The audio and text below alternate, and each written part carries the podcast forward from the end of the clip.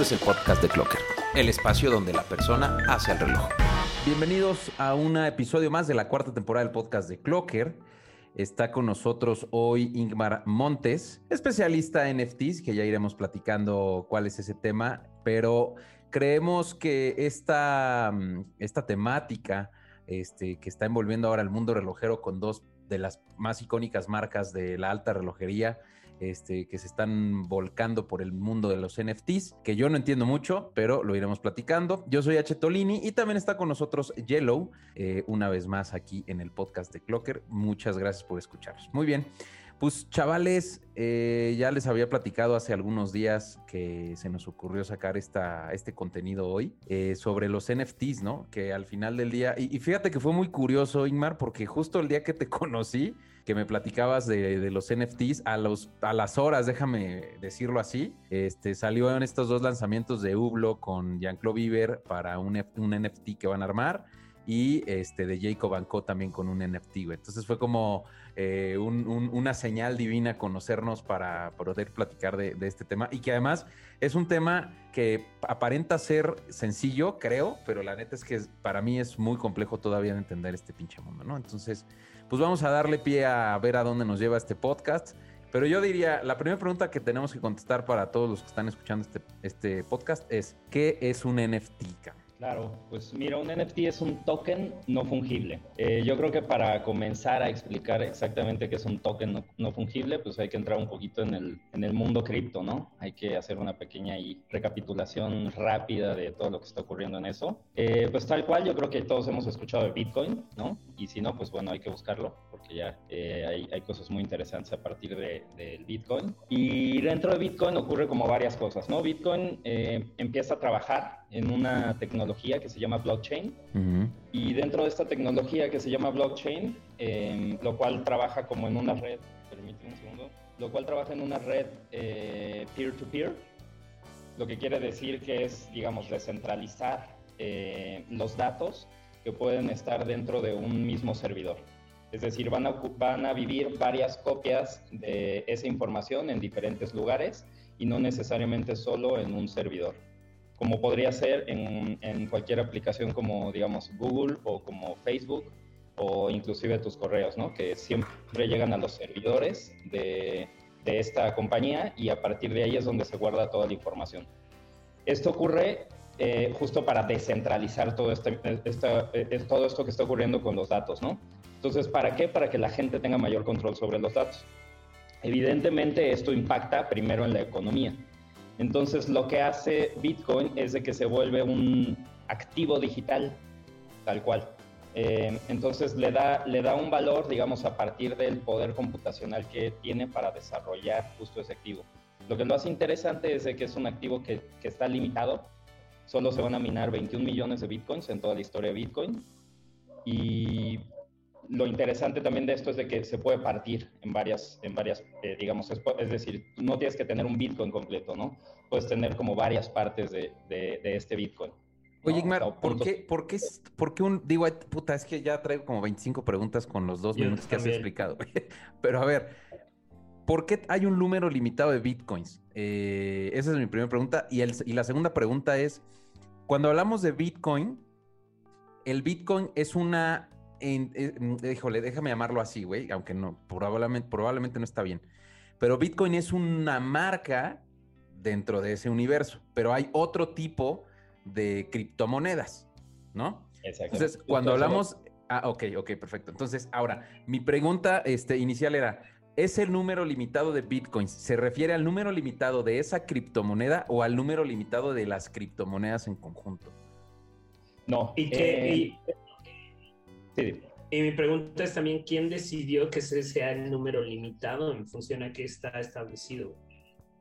Eh, bueno, hay todo, hay todo un white paper justamente que explica todo lo que ocurre detrás de Bitcoin.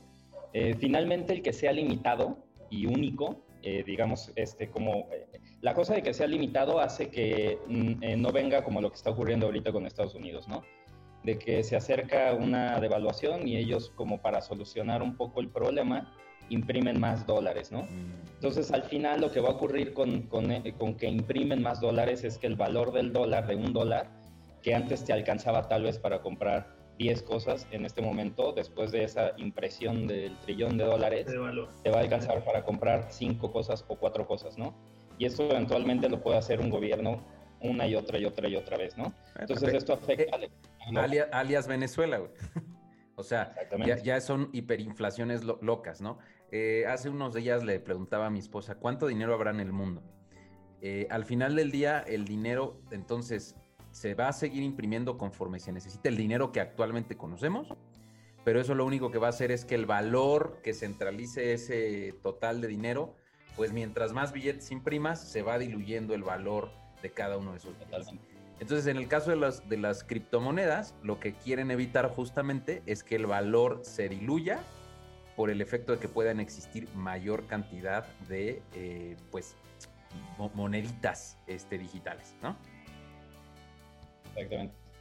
Al final actúa, digamos, Bitcoin en específico, porque hay varias monedas y actúan distinto. Bitcoin en específico tiene justo esta, esta parte, ¿no? Que es 21 millones, está limitado Em, digamos que hay un proceso que se llama halving, que es cada cuatro años eh, se, va a minar la mitad de los bitcoins que está corriendo automáticamente cada 10 minutos. Es decir, eh, si antes se, hacían o se minaban 12.5 eh, bitcoins, ahora son 6 cada 10 minutos. Entonces, todavía eso va a hacer que de esos 21 millones, conforme va avanzando el tiempo, se mina menos bitcoin, entonces al ser menor la cantidad que puedes tú adquirir, el costo va a empezar a subir.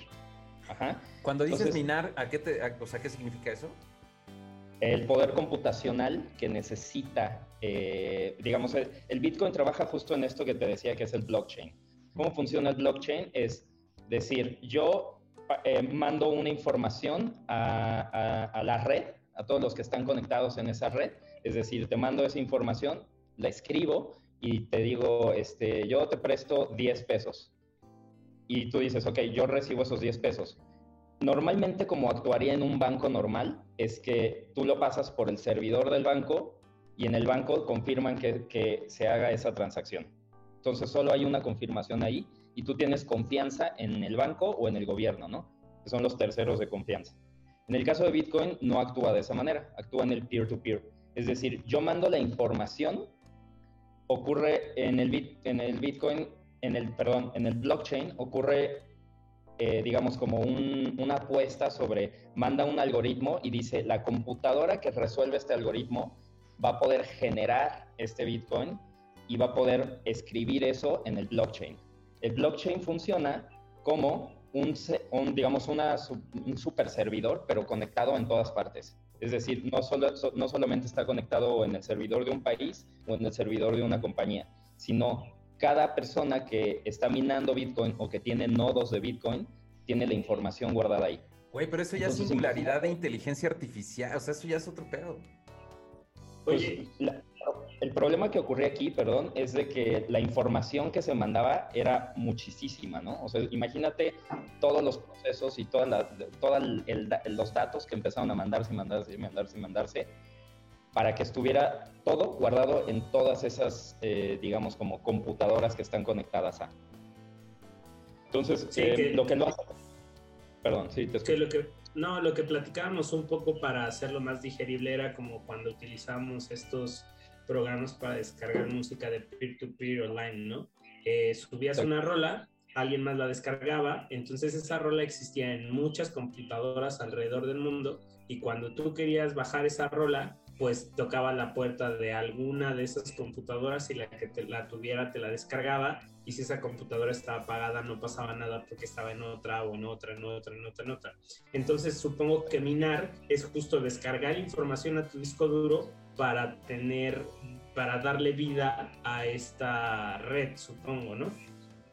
Eh, más bien, la red funciona bajo este esquema, pero minar, eh, digamos que lo que ocurre con Bitcoin, para que exista un Bitcoin como tal, se manda una información a, varias computadoras y esas computadoras tienen que tener, la que tenga la capacidad de procesar ese algoritmo complejo, que prácticamente son inhackeables, son algoritmos muy complejos, se le entrega la posibilidad de minar ese Bitcoin, es decir, ahora ya existe este Bitcoin, ahora, digamos, bajo este esquema de peer-to-peer, yo digo, ok, eh, Ingmar acaba de generar un Bitcoin y, y como él fue el que ganó la forma del algoritmo, lo resolvió su computadora, este va a mandar la señal a todas las demás computadoras que están conectadas para confirmar que ese Bitcoin ya existe y ya está minado y, digamos que la dirección del blockchain o el camino del blockchain fue ese, ¿no?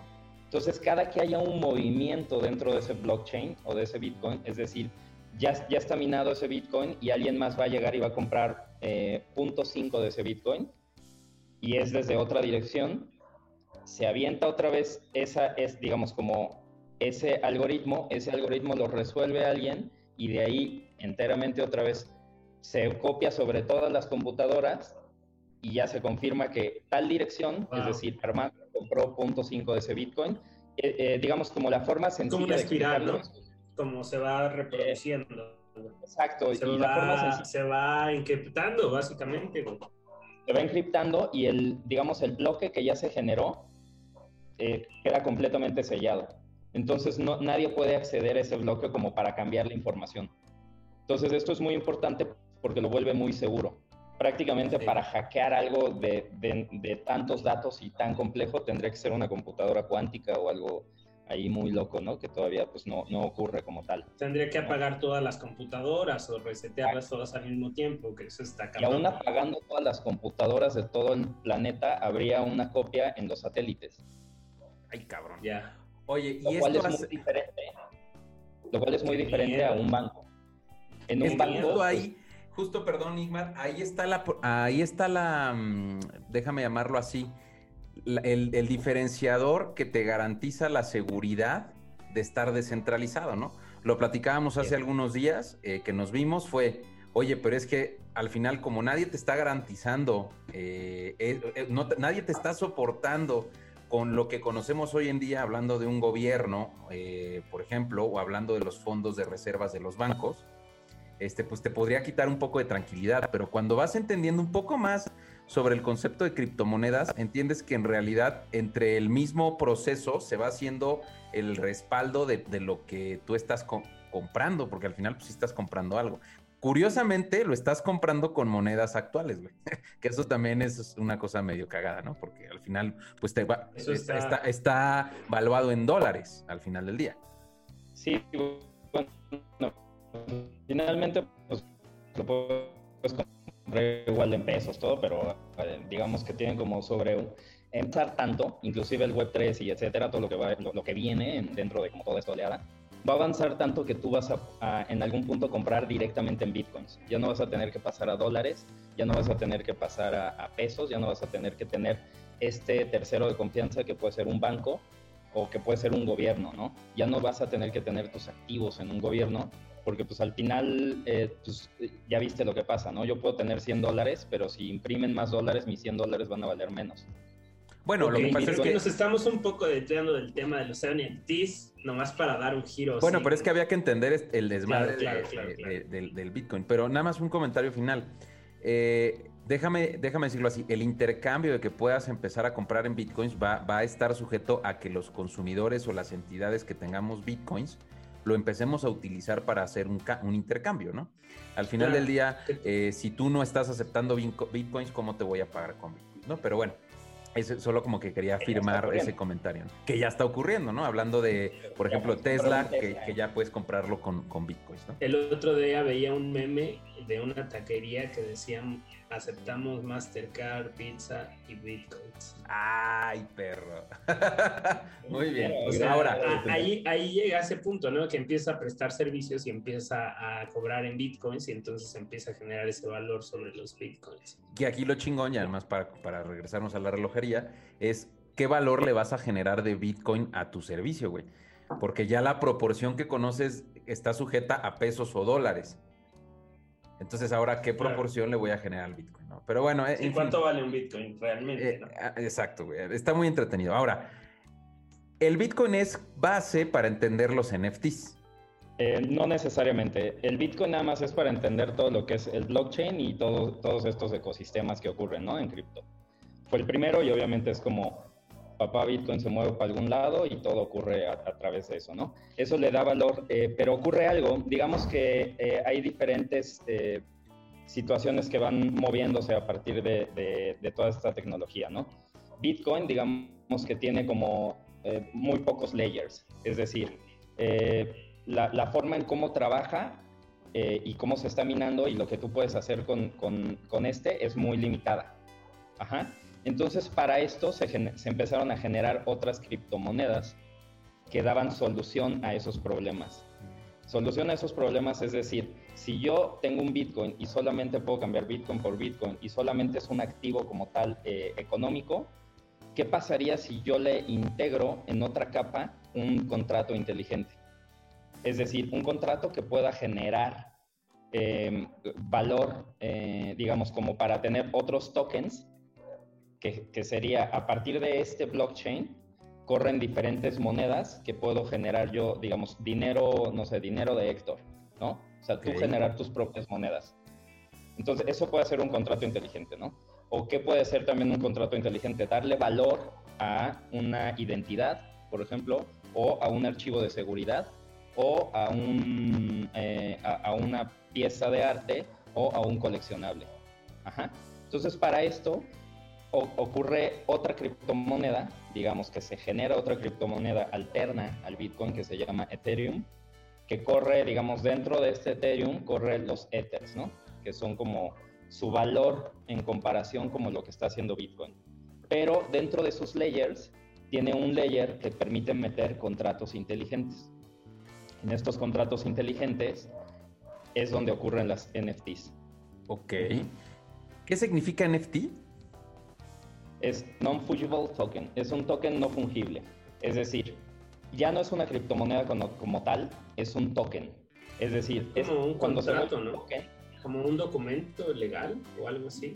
Eh, sí, no, cuando, cuando, cuando, cuando es un, digamos, es decir, un token es que ocupa la red de blockchain de otro protocolo para correr sobre ese. Es como un bono, una acción, un fondo.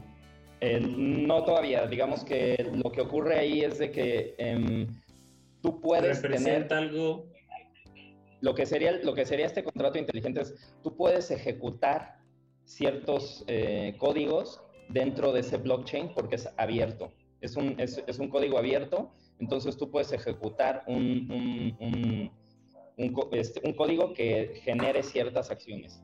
Ajá. Estas acciones pueden ser desde tener mm, una campaña eh, como para recaudar algo, pero evitando a que exista un intermedio o un tercero que esté como interactuando entre las dos partes. Es decir, yo puedo empezar a reunir dinero para generar eh, una película, por decir algo, pero antes lo metía sobre estas páginas, ¿no? Las, las que eran para... Un crowdfunding o cosas así. Ajá.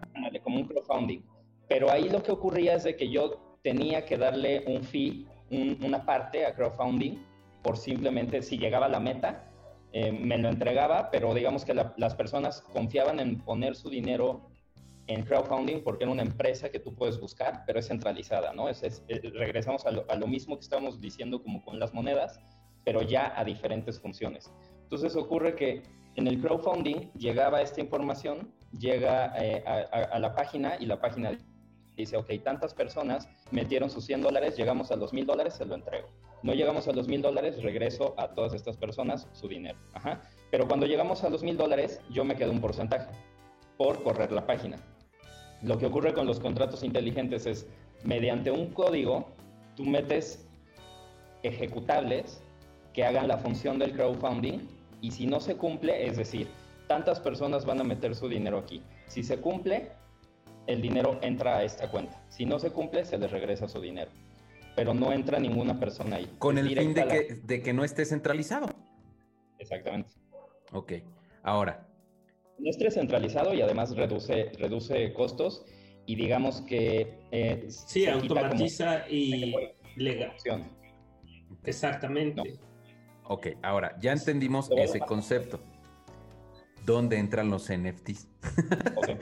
Ahora, Ah, ah, ya entendiendo esto, ocurren justo estos contratos inteligentes, pero para comprender que es un token, justamente es, el, token corre en el blockchain. Y dentro de estos tokens, em, digamos que el primero, eh, el primero que se lanzó este, de estos contratos inteligentes es uno que se llama ERC20. ¿Qué pasa con este ERC20? Es decir, es un, es un token fungible. ¿Qué quiere decir? Que uno de ese mismo, el que sea, vale lo mismo. Es decir, si yo ahorita te doy un dólar y dentro de tres días te pido ese mismo dólar, tú me puedes dar un, un dólar serie A y yo te pude haber dado un dólar serie B. Y no importa, pero porque tiene el mismo valor. Un dólar es igual a un dólar. Ajá. Y hay muchos de ellos. Y finalmente uno equivale igual a uno de ese. ¿Sí me explico? Más o menos. A ver, Yellow. Sí, sí, yo, o sea, que le das el mismo valor a, a, un elemento, ¿no? Aunque sea de diferente serie. Yo sí, más o menos lo sigo. Pero en el caso de los NFTs, ¿qué pasa? En el caso de los NFTs es de que son no fungibles, es decir, si yo adquiero un NFT, o eh, digamos el, el, valor que sea, ¿no? Es decir, esta tasa es un NFT. Yo sé que esta tasa es única e irrepetible.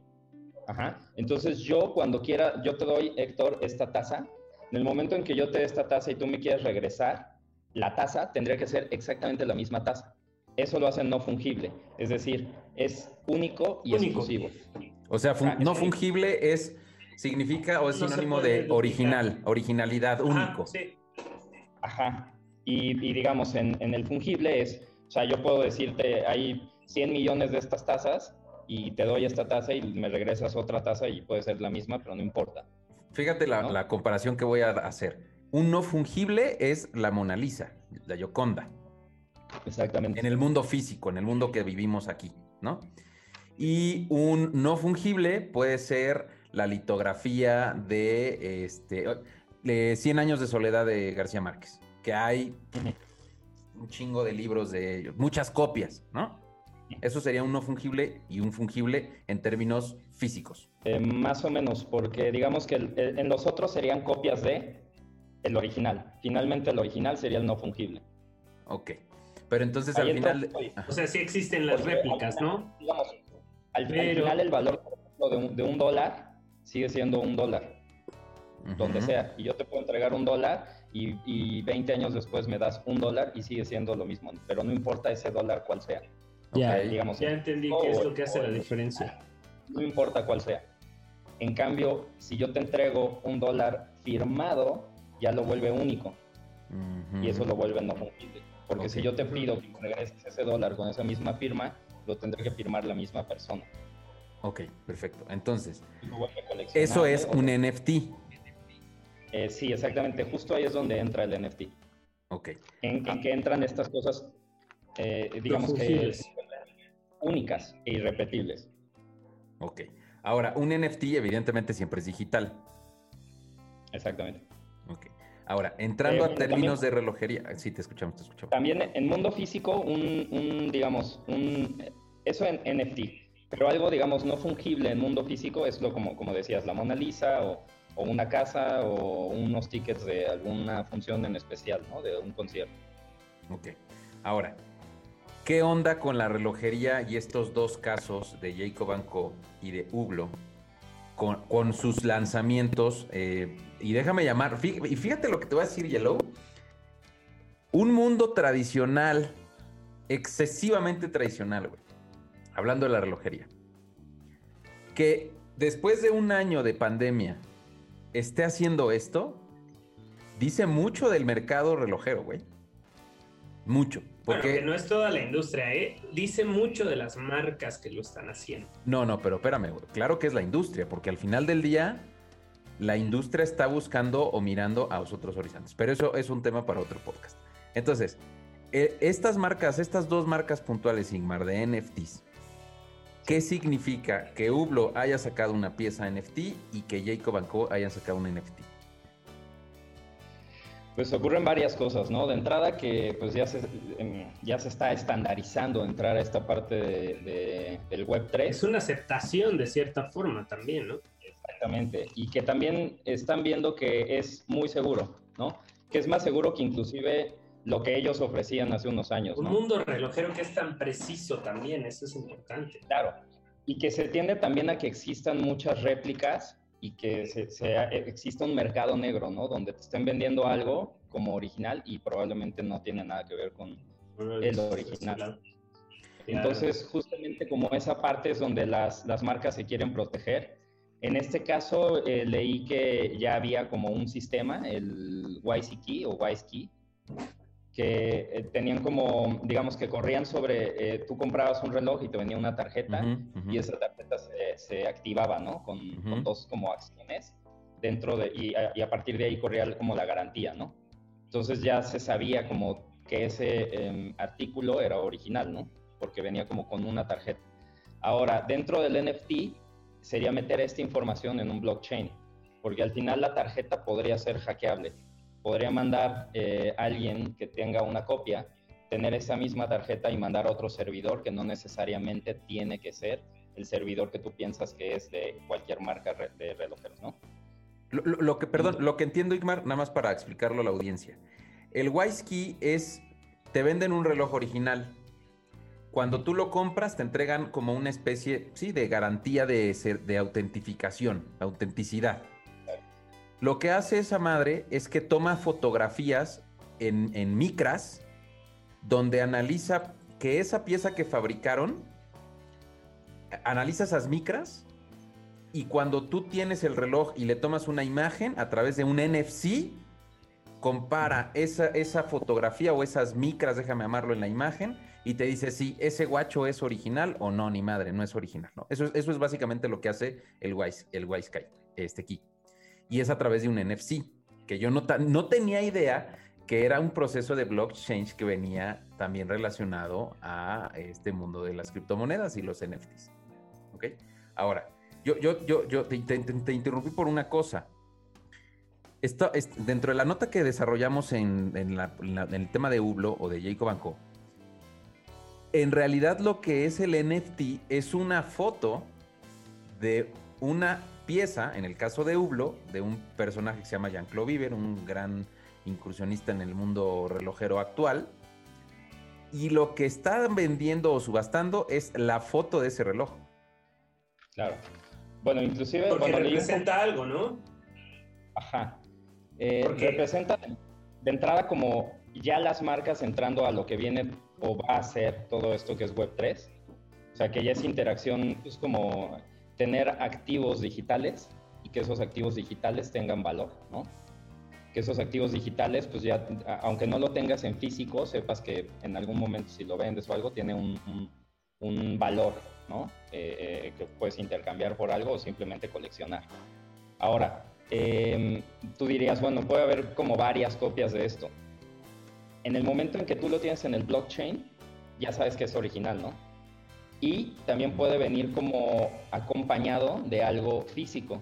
O sea, en el momento en que puede, ocurrir que funcione muy similar al WiseKey, nada más que entra en el blockchain, lo cual ya no, es, ya no corre solo en el servidor de, de la marca, sino corre en, en, múltiples servidores, lo cual le dan todavía mayor validez, ¿no? Ahora, hay varios caminos ahí. Este en específico lo hicieron enteramente digital.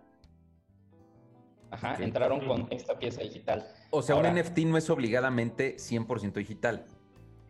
No, puede ser, o sea, digamos que puede venir algo físico, ¿no? Exactamente. Validar, puede venir, pues. Puede venir acompañado justamente de, algo físico, en este caso puede ser un reloj. Este, reloj. este reloj en específico, digamos que no se vende y nunca se va a vender como tal, por lo que entendí. Eh, digamos que es como una pieza única, no se puede volver a copiar ese reloj porque eh, sería ya una copia pero sí se pudo hacer una copia digital gemela, que es única, porque es la como virtualizar, o sea, como darle vida a la pieza física en un mundo digital. Ahora, eh, a mí lo que todavía me cuesta entender es el valor de algo intangible, porque o sea, creo que eso ya está en un territorio muy avanzado cuando ya no podamos eh, relacionarnos físicamente con otras personas y estemos conectados todo el tiempo a un mundo virtual. Creo que ahí cobraría sentido pero el hecho de que exista esta digitalización de elementos físicos y creación de elementos eh, virtuales a través de los NFTs nos está abriendo eh, la brecha a una nueva, a un, a un, nuevo espacio, a una nueva forma de vivir, ¿no? Digital. Sí. Eh, pues bueno, eso ya, ya entraríamos como en, en, contexto con la parte de lo que vendría a ser todo lo que es Web3, ¿no? O sea, al final, ahorita, eh, digamos que seguimos en función como de, de lo que son, eh, no sé, redes sociales, que pensábamos hace unos años que no íbamos a, a tener como, digamos que nada más iba a ser como algo de entretenimiento y ahorita tienen una función en la sociedad muy importante, desde contrataciones, o sea, es, es, digamos que es brutal la forma en cómo ahorita ya adoptamos todas estas, esta forma de comunicar. Presidentes, posicionar ideas. Sí, correcto. Exactamente, ¿no? Eh, igual cuando empezó el Web 1, que era información, ¿no? O sea, eran protocolos eh, literal que solo pues enviabas, ¿no? Es, es como cuando alguien llegó y te dijo, no, pues es que esto es un buscador no, pues que es un buscador. Ah, bueno, en este buscador vas a poder buscar información. O sea, te estoy hablando de hace muchos años, ¿no? Después en el Web 2 ocurre esto, ¿no? Que ya tenemos plataformas, o sea, es la economía de las plataformas, ¿no? Entonces, dentro de esta economía de plataformas, ¿qué es? Pues justamente ya tú puedes leer y escribir cosas dentro de web.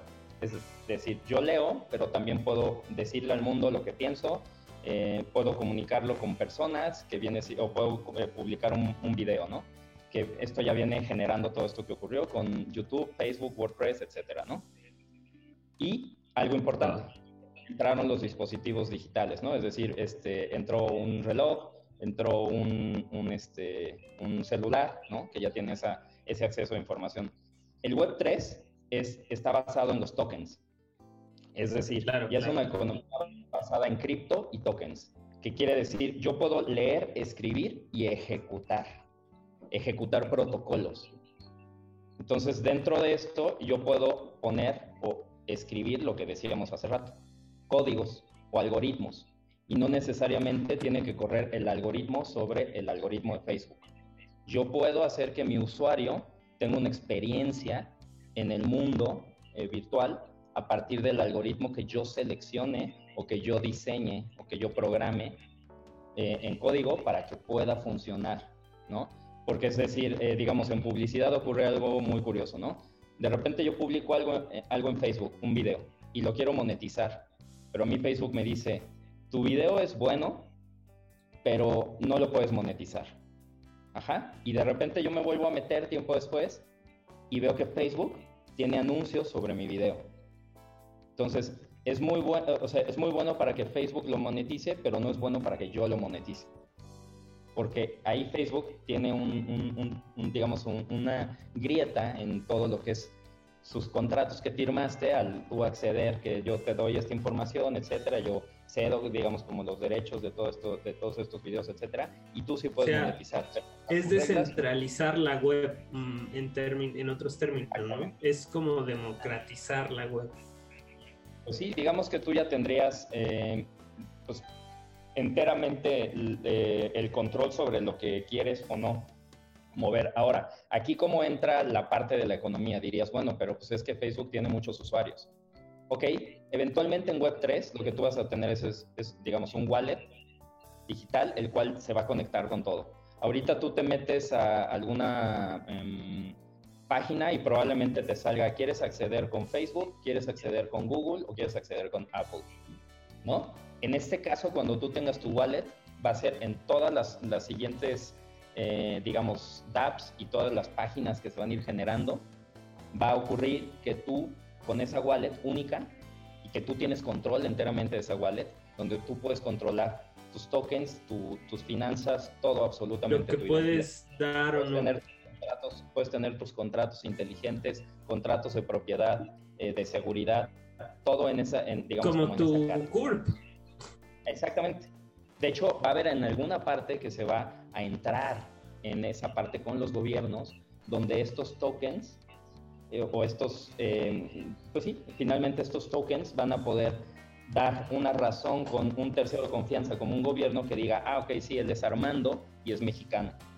Ajá. Entonces todo va a estar conectado sobre, sobre esta red entonces, sobre esa red, pues, tú vas a poder, o sea, inclusive hasta ahora con el COVID, ¿no? Va a decir, ah, y además una red que es pública, por llamarla de alguna forma. La mayoría es pública y va a haber partes centralizadas, porque finalmente, pues va a seguir como todavía ese, ese ecosistema, ¿no? Ahora, bien. perdón, perdón, Igmar. regresándome un poquito nada más al tema de, de la relojería. NFTs. El güey que compró estos NFTs de Hublot y de Jacob Co, que por cierto Jacob Co es una animación, déjame lo llamo así, güey, porque pues, en realidad es un video, ¿no? En el caso de Hublot fue una foto.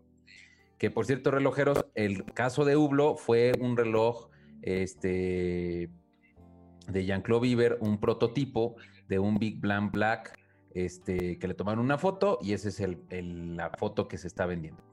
Ya la compré. El, afortunado que ganó la subasta de Hublot o de Jacob Co. Ya la compraron. Que por cierto, aquí vuelvo al tema. Güey, el, valor de entrada era mil dólares. No, no sé en cuánto termine. Pero el punto es. Ya la compré y luego, ¿qué chingados? Eh, pues ya lo que va a valer en un futuro.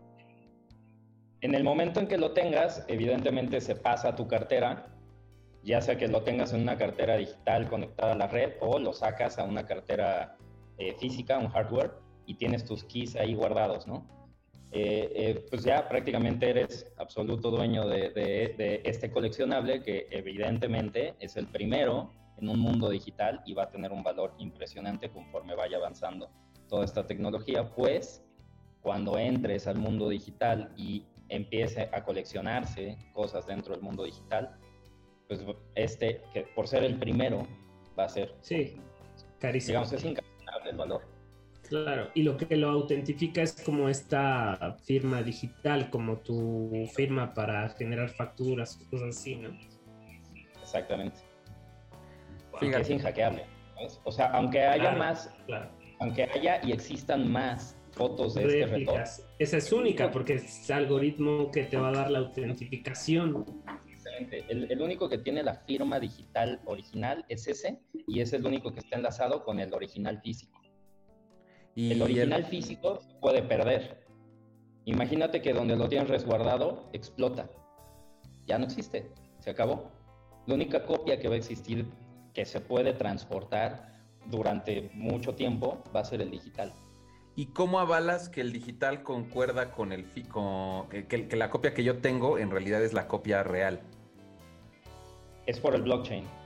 Ok, o sea... Eh, en el momento en que, en, el momento en que está, es, lo que les decía, en el momento en que esto se sube, así, ahorita está en subasta, ¿no? No han pasado los keys, o sea, las, las llaves todavía las tiene la, la compañía. En el momento en que acabe la subasta, esas llaves de ese artículo digital en específico, de ese activo, se van a pasar a una cartera. En esa cartera se van a guardar, ¿no?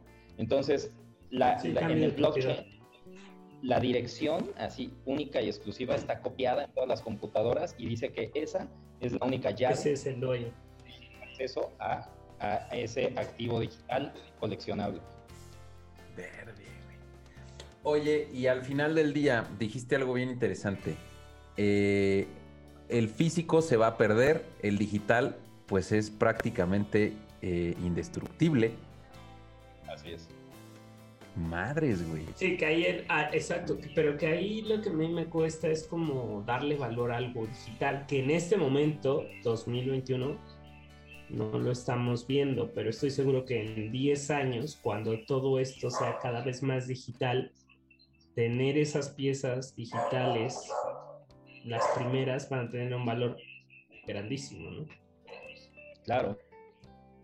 Y, e inclusive al final pues lo pueden vender y pasarlo a algo físico, ¿sabes? Y los colecto, digamos que es como cuando alguien colecciona algo, ¿no? O sea, finalmente ese coleccionable pues va a tener a alguien o a un nicho en específico que va a querer ese digital. Y ahora también hay que entender que ese digital, conforme va avanzando este mundo, eh, este Web 3, vamos a empezar a tener más eh, aplicaciones en las cuales, no sé, por ejemplo, ahí está Decentraland, que es un, que es un mundo virtual, literal, en el cual tú haces tu avatar, tú te metes y ya tiene, ya venden tierra y dentro de esa tierra tú puedes generar una casa y dentro de esa casa tú puedes generar, tú puedes poner tu NFT del reloj.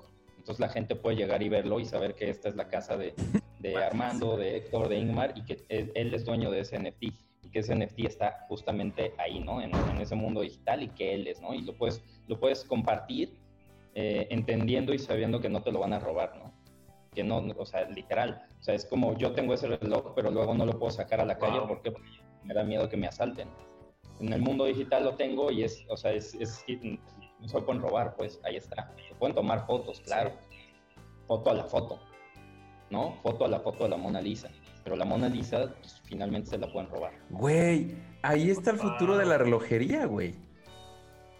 O sea, ya estás, fíjate, a lo mejor en 50 años, güey, 100 años, en realidad lo que tú no, no, no, no vas a estar comprando es el reloj que te pones en la muñeca, güey. O a lo mejor sí, pero es un smartwatch que tiene un NFT de, de Jacob Co. de un modelo que lanzaron a través de un NFT y está en tu carátula, güey. Claro, pero qué triste, ¿no? Pero qué triste. Puede, escalarse, puede escalarse a muchas cosas. Es decir, te pongo un ejemplo ahora que veo que traes el Apple Watch ahí. No, pero ese no es un reloj, aguas. Bueno, pero es decir, es un smartwatch. Ah, es más que un reloj, es más que un reloj. Si no han visto nuestro video de smartwatch versus relojería tradicional, por acá arriba, por acá arriba les dejamos el video. Pero ocurren varias cosas ahí, ¿no? O sea, finalmente tú dirías que eh, un reloj ocurriría a partir de la mecánica que tiene, ¿no? Y la función es que te dé la hora, por decir algo. Sí, sí. En este momento tú dirías, no, pues es que yo no traería, por ejemplo, algo que o cómo es que podría tener algo que me genere o que me dé la hora, pero que tenga, o sea, finalmente no lo tienes como tal, si es en físico lo que está ocurriendo, porque es a partir de un, em, digamos, el, dispositivo que tiene la máquina, ¿no? La computadora, pero lo que te refleja puede ser la hora y muchas cosas más, ¿no? Antes pues lo veías imposible. Ahora imagínate que avance la tecnología para que tú tengas, mm, tal vez no eso, sino tal vez una estampita que tiene eh, eh, realidad aumentada y la cual esa realidad aumentada claro, claro, claro. Y eso tú lo traes tal vez ese dispositivo. En unos Google Glass. Lentes o en tus lentes, en tus gafas normales, ya no tienes tus artículos y finalmente en realidad aumentada tú tienes la copia de ese reloj en un 3D. Lo puedes abrir, lo puedes enseñar y puedes enseñar el reloj original, toda la mecánica que tiene, tú lo puedes abrir, digamos, es decir, no se abre puedes ver, todas las piezas, ¿sabes? Entonces ya te está dando una experiencia, te está dando, pues enteramente las posibilidades se vuelven infinitas, ¿no? Y no solo queda ahí, sino también tú ya tienes un avatar, que ahorita dirías, bueno, es que ¿por qué yo tendría un avatar? Pero pues, enteramente lo tenemos en Facebook, ¿no? Probablemente publicamos a partir de nuestras fotos, pero no necesariamente todos publican a partir de sus fotos. Digamos que ya está estandarizado lo que sería una em, identidad digital. Claro. Una identidad digital y no necesariamente esa identidad digital es tu realidad. ¿Sabes? Totalmente. Y entonces en el momento en que entra ya esta parte virtual, yo puedo generar un avatar y dentro de ese avatar, velo tan simple como eh, eh, los filtros que ahorita existen, ¿no? O sea, tú ves un filtro y yo me pongo ahorita un filtro y puedo parecer otra persona completamente distinta, ¿no? Y puedo vivir en ese mundo digital a partir de esa persona. Y han existido los casos, ¿no? Al principio era como editaban las fotos. Ahora ya con, con toda esta tecnología que ha avanzado de inteligencia artificial, ya se puede hacer en tiempo real, ¿no? Entonces, en algún momento yo puedo tener en tiempo real ese reloj puesto, pero voy a ser el único que lo va a tener, porque ese es coleccionable y es único en el mundo digital. Aunque no lo tenga en físico, lo puedo tener en mis fotos. Interesante. Y nadie más lo puede tener en sus fotos. Oye, y María, ¿cuánto calculas de que en años estemos de vivir eso? No, pues ya estamos viviendo, ¿no? Wow. Ya, ya, enteramente. Em, yo creo que todavía es un poco, eh, parece un poco complejo como todo lo que está ocurriendo en, en todo este mundo cripto, eh, pero eventualmente pues las empresas ya están, están entrando. Eh, o sea, por decirte un dato así como rápido, al día de hoy el Producto Interno de México, el Producto Interno Bruto de México, ya es menor que el valor del market cap de Bitcoin, ¿no? O sea, Bitcoin ya, Bitcoin, eh, digamos, si lo ves como si fuera una empresa, Bitcoin ya pasó a muchísimas empresas más, ¿no? Por aquí de tener como datos. De hecho, estaba leyendo que el, que el value de Bitcoin es incluso más grande que Apple. Eh, todavía no llega a eso, pero digamos que en cuestión como de años, pues eh, eh, eventualmente va a llegar, ¿no? Es como muy, muy, muy rápido. Por ejemplo, ahorita ya pasó a, a Tesla, a Facebook y a Alibaba. ¿no? Madres. Está cercano de pasar a Google, Microsoft y bueno, sigue Apple, ¿no? Eventualmente lo, que es la búsqueda de, de, Bitcoin pues es pasar al oro, ¿no? Es como el activo más cabrón que existe. Y las funciones que tiene son como, el oro, o sea, literal es, es limitado, nada más que ocurre que el oro pues no, no, lo puedes cargar, ¿no? No puedes llevarte los lingotes, ¿no? El Bitcoin pues sí lo puedes traer en, un, en una wallet. Por ahí tengo mi wallet, ahorita se las, se las muestro. Y este, es como un USB así chiquito, ¿no? Este, y, pues ese sí lo puedes traer con, imagínate, o sea, puedes pasar durante muchos países todo, correr todo y traes todos tus datos ahí, ¿no?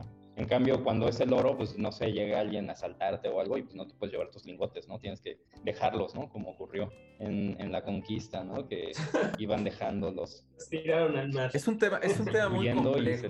Eh, pero, pero sin duda alguna, eh, ya para empezar a concluir, es que este tema te da para muchas horas de plática, está, está muy cabrón. Eh, en el mundo de la relojería entonces se están subastando dos piezas, Jacob Co, Hublot, digitales, una una foto, una un diseño, una réplica digital de un modelo particular de Jacob Co. El, aquel persona que los compre lo tendrá en un wallet, en un USB, digamos, este, que va a definir qué es el original del original del original del mega original. Eh, y pues básicamente a, eh, digamos que es la incursión del futuro de la relojería, déjenme lo digo así, que yo creo que a mí por lo menos, Igmar, me acabas de, pintar un universo, me, abriste la visión, güey, así de, hacia dónde podría dirigirse el mundo relojero en particular, porque pues en eso estamos inmersos, ¿no? Eh, una última pregunta ya para, concluir. ¿En cuánto crees que paguen las subastas de estas dos piezas? Pues al día de hoy vi que ya estaba como en un millón doscientos, ¿no? o sea, comparable a un millón doscientos de pesos por ahí, ¿no? Estás hablando de 100 mil eh, dólares, más o menos. Ah, de, perdón, 50 mil dólares. Ajá, como 50, 60 mil dólares por ahí, ¿no? Eh, pues yo creo que puede ser inmedible, ¿eh? O sea, la verdad es de que, por ejemplo, hubo una pieza que, de una pieza de arte que se vendió como NFT justamente, un coleccionable, eh, que, vendió un artista en 63 millones de dólares. No, sí, el límite es, es impresionante. Muy bien, pues no sé si quieran concluir algo, muchachones, para pues ya cerrar este episodio y darle, darle, dar remate al día de hoy. Pues más que nada que ya, ya estamos como en, en esta parte del Web 3, estamos entrando y yo creo que pues, es interesante, ¿no? Como estudiarlo un poco e irse familiarizando porque pues para allá vamos. Entonces, entre más familiarizado estés y más preparado y estudiado para cuando llegue, pues yo creo que ya vas, eh, pues vas a estar adelantado de entrada, ¿no? Y yo creo que eso es, básico, ¿no? Y aquí mira, el, efecto de la wallet es esta. Eh, pues es literal un USB. Sí, es como un USB. tú lo conectas y aquí este no arriesgas tus, tus llaves, digamos que las llaves permanecen bloqueadas, pero sí puedes ejecutar una acción como para comprar o vender partes de, los activos. Y eso lo conectas a la compu. Ajá. El chiste de tenerlo fuera es de que es más seguro, porque nunca está conectado a la web. Es un puerto USB, ¿no? Pues sí, es como un, puerto USB con ciertos datos eh, internos. Si yo pierdo esta y se quema, no hay, no hay bronca, yo lo puedo recuperar, ¿no? Con otros archivos o con una frase semilla, ¿no? Yo pongo mi frase semilla, que es única, esa yo la yo agarro y guardo la frase semilla en una hojita de papel y la guardo en algún lado, ¿no? O me la prendo. Güey, pero es que eso ya al final te recae en algo físico, que después tocaremos ese tema en otros episodios. Estar aquí. Bueno, también. Pues, qué interesante, ¿no? Es un buen momento para comenzar a ser pionero y comenzar a comprar estas acciones o estos tokens como los relojes que van a incrementar su valor en un futuro por ser los primeros, ¿no? Y también como, como concretando esto, muy interesante que marcas como Jacob Co y Hublot se estén sumando a esta nueva era porque las posiciona en un territorio de innovación abre la brecha y, da credibilidad como este nuevo eh, mundo y creo que va, el futuro pinta para tener experiencias relojeras como la que platicabas, ¿no? En donde no solo puedas ver tu reloj, sino puedas explorar el mecanismo y divertirte y entender mucho más tu reloj a través de esta, por llamarlo de alguna forma, eh, explosión digital que vas a poder tener, o sea, el mundo de las posibilidades relojeras se va a ir, y no solo relojeras, ¿no? De todo Infinita, o sea, te pueden dar experiencias únicas al poseedor de ese reloj, ¿no? En 10 años pueden decir, bueno, quien compró este NFT va a tener un paseo único y especial en, no sé, algo, ¿no? Así como experiencia única, ¿no? Y te pueden entregar algo más. Más físico, tal vez. Muy bien. Pues relojeros, muchísimas gracias por acompañarnos. Fue un podcast que se nos salió de las manos en tiempo, pero la neta es que el tema está bien interesante. Eh, Igmar, espero que no sea la única vez que estés aquí con nosotros en el podcast de Clocker, porque muy probablemente más marcas van a estar lanzándose en esto. Eh, y aprecio mucho que hayas estado con nosotros de forma desinteresada y siempre con magnífica actitud. Te agradezco mucho, Igmar. Yellow, te agradezco. Yo soy H. Tolini Relojeros y nos vemos en el siguiente episodio del podcast de Clocker. Bye bye.